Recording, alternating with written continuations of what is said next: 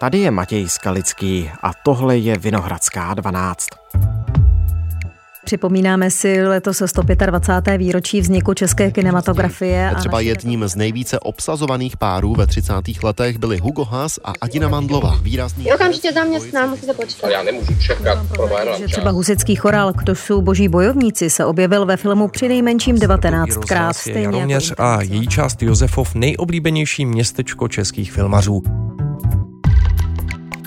Marečku, podejte mi pero, pelíšky, obecná škola, spalovač mrtvol na samotě u lesa, ale i jiné mladší, starší, delší, kratší české filmy. Jaký je váš nejoblíbenější a jaký je ten nejtypičtější český? Velká analýza filmových dat a Michal Kašpárek, datový novinář Českého rozhlasu.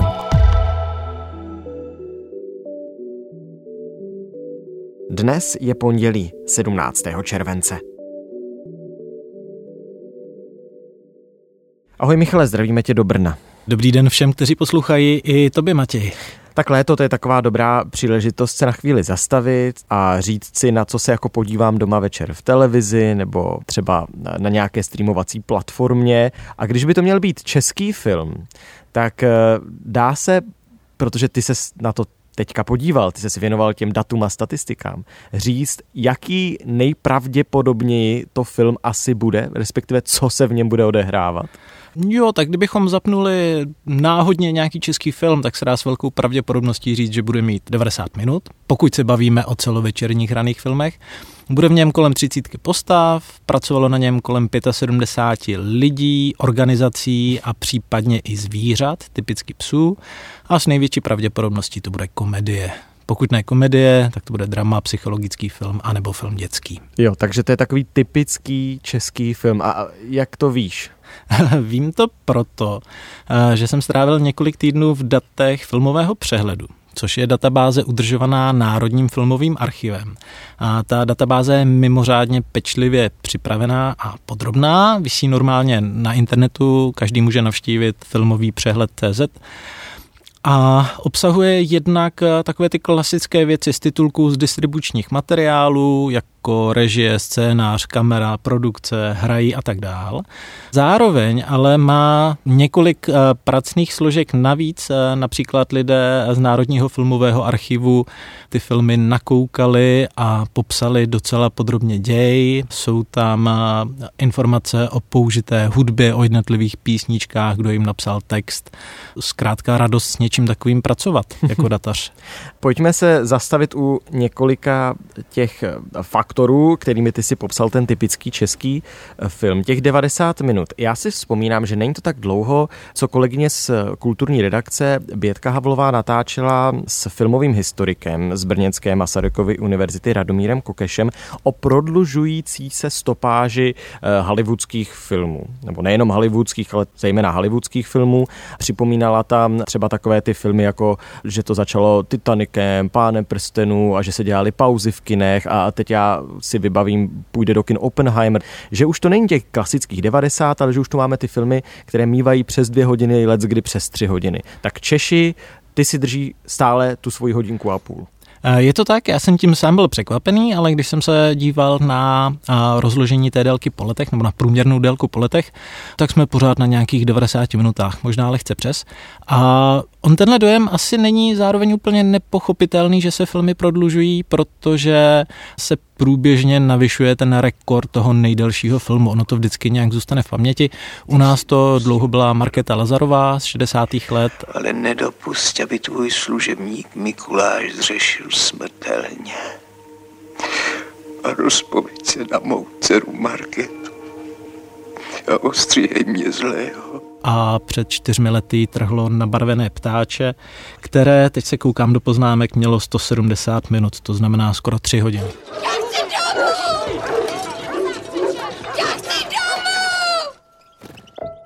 A teď eh, k tomu žánru, ty si říkal komedie, nebo že by to bylo psychologické drama a nějaké postavy eh, k tomu pes. Stran těch postav, tak dá se říct, jako co je taková typická česká postava, zda to je výčepní nebo nějaký švejk vesnický. Švejk se jako postava objevuje tuším, a teď to lovím z hlavy ve třech případech, kdy byl filmovaný. A na to mě mimochodem přišlo zajímavé, že se tam do velké míry opakovalo obsazení a v těch jednotlivých filmovaných švejcích, ale zpátky k těm častějším postavám. Ono to najít jde, protože ty data filmového přehledu mají krásně spárované, jaké jsou v těch filmech postavy, role a kdo je hraje, případně kdo je mluví. Byla teda docela piplačka z toho udělat nějaký reprezentativní žebříček, protože když například vezmeme postavu policisty, mm-hmm. tak uh, policista může v titulcích vystupovat jako policista, komisař, vyšetřovatel, poručík SNB, zkrátka jsou tam desítky různých uh, pojmenování a těch postav jsou desítky tisíc, takže to jsem se trošku zapotil. Nicméně nějaký žebříček z toho vylezl nejčastějších postav a myslím, že by z něj měl ohromnou radost Sigmund Freud, protože nahoře je maminka, po ní je tatínek, pak tam je policista, hostinský lékař, dívka, řidič a farář. Mm-hmm. Takže jsou to rodinné komedie a rodinná dramata, teda jinými slovy, ano, ty nejčastější. Ano, když jsem, když jsem se díval na ten žebříček těch deseti nebo dvaceti nejčastějších postav, tak už jenom ten seznam působil jako typický český film, který běží někde v odpoledne na jedničce na dvojice, člověk kousek chytne a děje se tam nějaké rodinné drama a je to trošku do vesela. A dá se říct, kdo je do těch rolí nejvíc obsazovaný herec, herečka, zda tu prostě máme jméno, jména lidí, kteří od roku, dejme tomu 60, 70, hráli v 60-70 filmech. Dá se to říct, eh, dají se spárovat jednotlivý herce a herečky s těmi rolemi. Já jsem to dělal od roku 1930, kdy nastoupil zvukový film a trochu se proměnilo to obsazení. Když jsem zmínil, že nejčastější byla matka, tak tu nejčastěji, no nejvíckrát hrála Ela Nolová. Kdybys trochu přemýšlel, sám bys mu vymluvil to běhání po muzikách. To mě ani nenapadne, matko. Je učitel, tak ať se drží školy a ne šumařiny. Kdybych ji měl posluchačům připomenout, tak to byla Kulíková matka v cestě do hlubin Šturákovy duše a těch rolí matek si zahrála ještě 14, co se mi v datech podařilo najít. Táto, měj aspoň ty rozum a udělej tomu jeho hraní po muzikách konec. Nebo se chceš dočkat... Nicméně mezi těmi matkami byl zrovna docela těsný souboj o vedení. O jednu roli na druhém místě se umístila Míla Myslíková. Mami, no? Co kdybych tu zkoušku z anatomie neudělal? Úplně typická filmová maminka normalizačních filmů, například Štěpánková matka v sérii o básnicích. Mm-hmm. Říkal mi pan doktor Vichr, eh, jak k němu chodím se žlučníkem, že ji dělal sedmkrát. No a z herců? Tam mi přišlo zajímavé, že žebříčky policistů a hostinských, jo a ještě řidičů, na rozdíl třeba od těch matek, měli naprosto dominantního vítěze. U policistů to byl Jaroslav Tomsa, který hrál 19krát. Byl to kaskadér, člověk, který eh, byl typicky obsazován do rolí mužů z nějakých silových složek. Řidiče Karla Bělohradského si málo kdo vybaví podle jména, ale je to zkrátka ten kníratý týpek, který sedí za volantem nějaké Tatrovky, nákladní, osobní. Myslím, že jeho nejznámější rolí ale byla role neřidiče. Klabouch a jí se musí líbit zrovna jeho sklep. Byl to ten soused, eh, který eh, skládal uhlí v kulovém blesku. Pane Klabou, nenašel byste si pro mě večer čas? Kolik hodin? A ještě v těch žebříčcích dominuje roli hostinského nebo čišníka, případně i opilce na baru Zdeněk Skalický. A to pro mě byla mimořádně zajímavá postava české kinematografie tím, že když jsem hledal ilustrační obrázky, tak jemu téměř nikde není vidět do obliče. Mm. Je to strašně nenápadný herec, velice nenápadných rolí. 27krát hrál hostinského, čišníka, barmana a tak dále. Prakticky ve všech filmech se jenom myhne někde vzadu, jak nese táci s pivem, anebo míchá nějaký koktejl. Zajímavá, podstatná role určitě.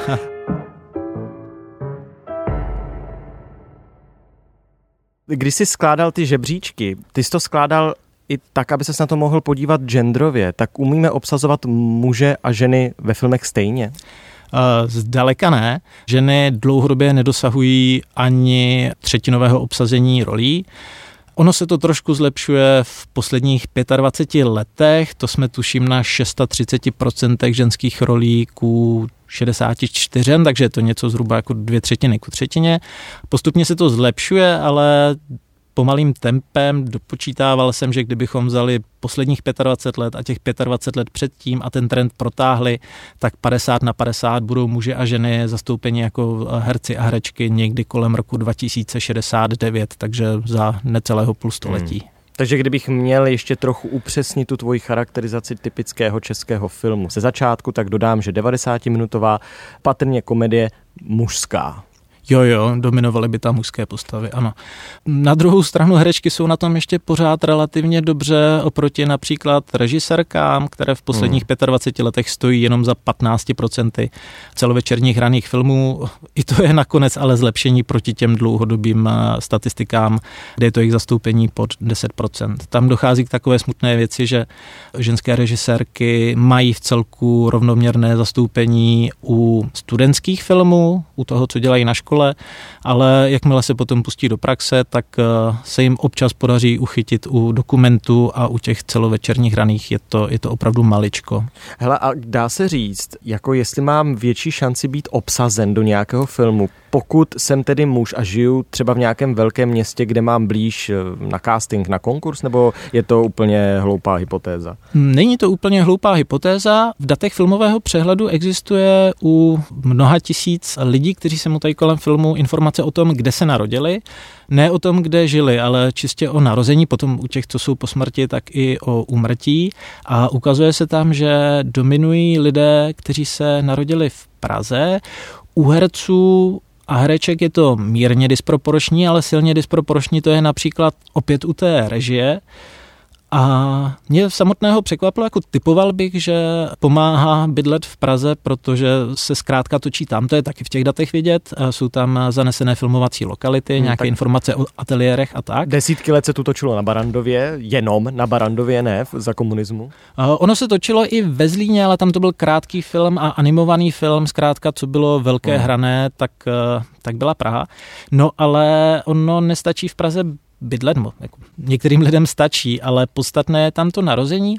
A když jsem se o tom bavil s lidmi od filmu, ale i od divadla, tak vysvětlovali, že ona tam nefunguje nějaká tlačenka, jak bychom si možná mohli představit, že by se lidi z Prahy drželi navzájem, ale zkrátka, když se narodíte do rodiny, která se motá kolem filmu několikátou generaci, když vás dědeček vezme do nějaké kulisárny a babička je kostymérka, tak se potom neostýcháte přijít do těch studií nebo na nějaký konkurs a říct, hele, tak eh, co bych eh, neskusil štěstí, vidím, že to jde.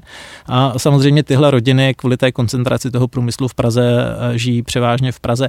Na druhou stranu jedna z respondentek mě vysvětlila, že Brno zase takhle funguje, co se týče divadla a nějak v rámci Moravy, že se sem, že kdo se narodí v Brně, tak má mnohem větší šanci prorazit v národním vedutě v něčem takovém, než, než někdo, kdo zkrátka přišel na jamu v dospělosti. Michale, co mi tak v tom typickém českém filmu bude asi hrát za hudbu? samé klasiky. Já jsem si vyjel žebříček eh, deseti nejčastějších písní. Tady bych jenom rád zdůraznil, že ta data nejsou úplná, přidávají se zrovna ty písničky postupně, ale vypovídá to i v té neúplnosti, myslím, docela hezky o tom, co za, no. co za hudbu zní. Já bych Na typoval míst... hymna, no, hymna typu, ne? Typu. První místo hymna. Jo, správně. Počkej, počkej, nech to. To je skvělá muzika. Ty, co to je za muziku? Ale není to vítězství nějak dominantní. To je státní hymna, ty vole.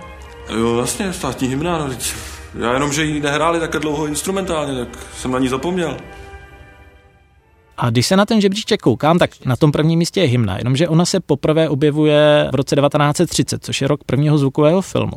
A teprve po válce, to znamená o nějakých 15 let později, do filmu přichází druhá nejpopulárnější píseň Škoda lásky.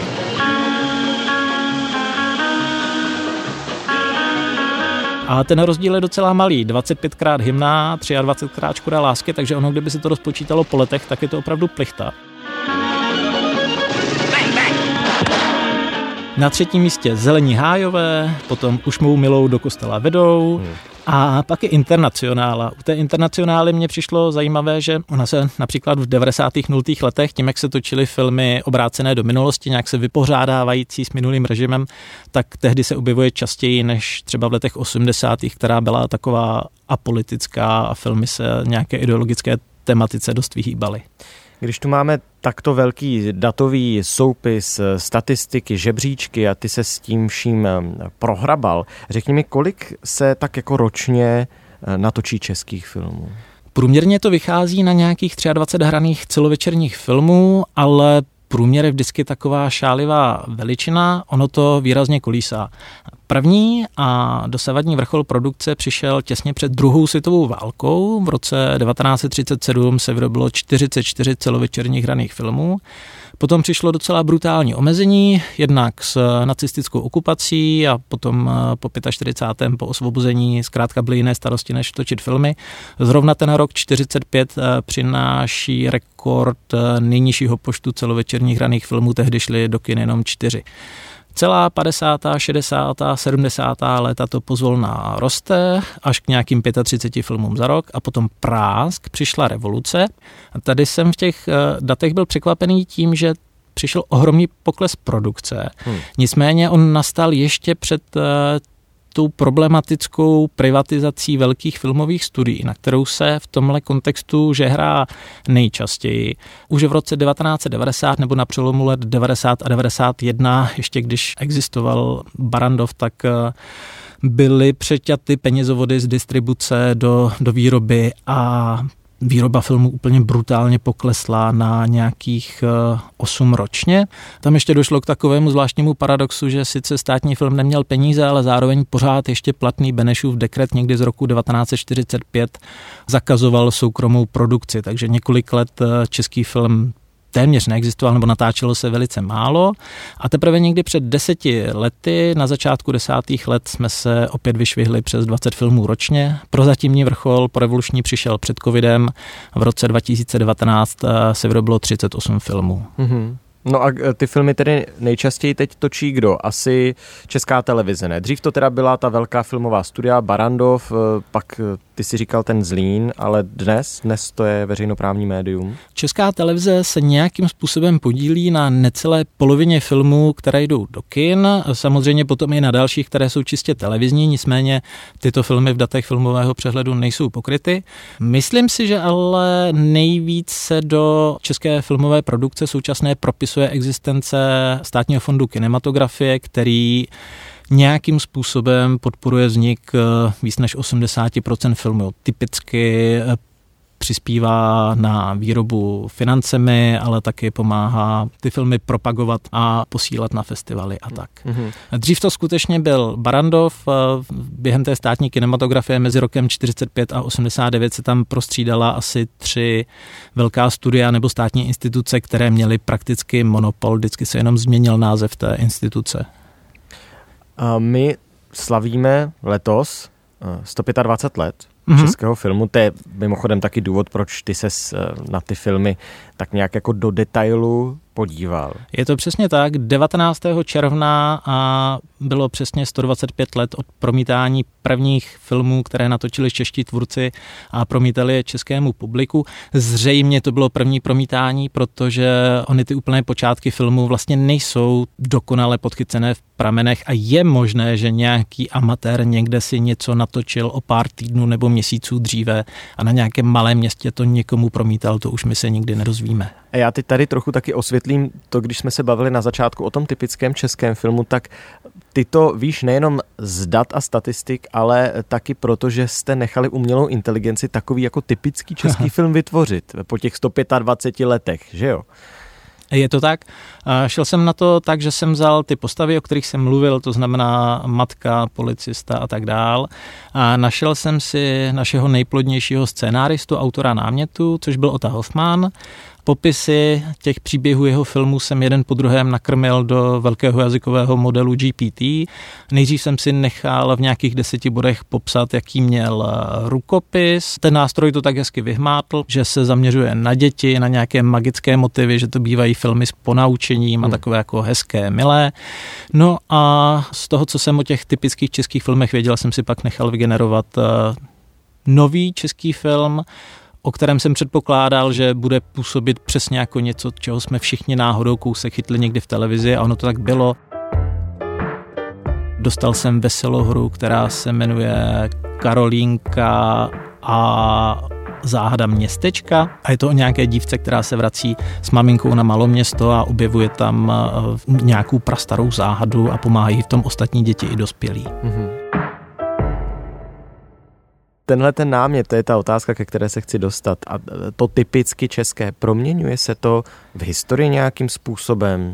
Jakože samozřejmě je to nějaký průměr toho všeho, těch všech námětů a scénářů, to, o čem se tady bavíme, jako o tom typicky českém filmu, ale jestli byla nějaká období, kdy jsme netočili jenom komedie, ale kdy jsme točili jenom smutné filmy třeba. Mm-hmm z těch dat a hlavně z toho sloupce, ve kterém jsou obsažené obsahy filmu, tak hodně vystupují roky po únorovém převratu, zhruba 1948-9 až 1956. Jedna věc, která mě napadá, je, že takovou stálicí obsahu českých filmů jsou nějaké milostné zápletky, nějaké avantýry.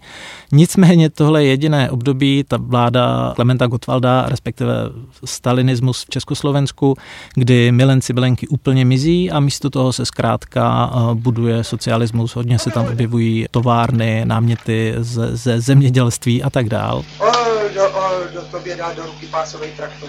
Co pak to necejtíš, co to chce? No to je jiná mašina než patnáctka.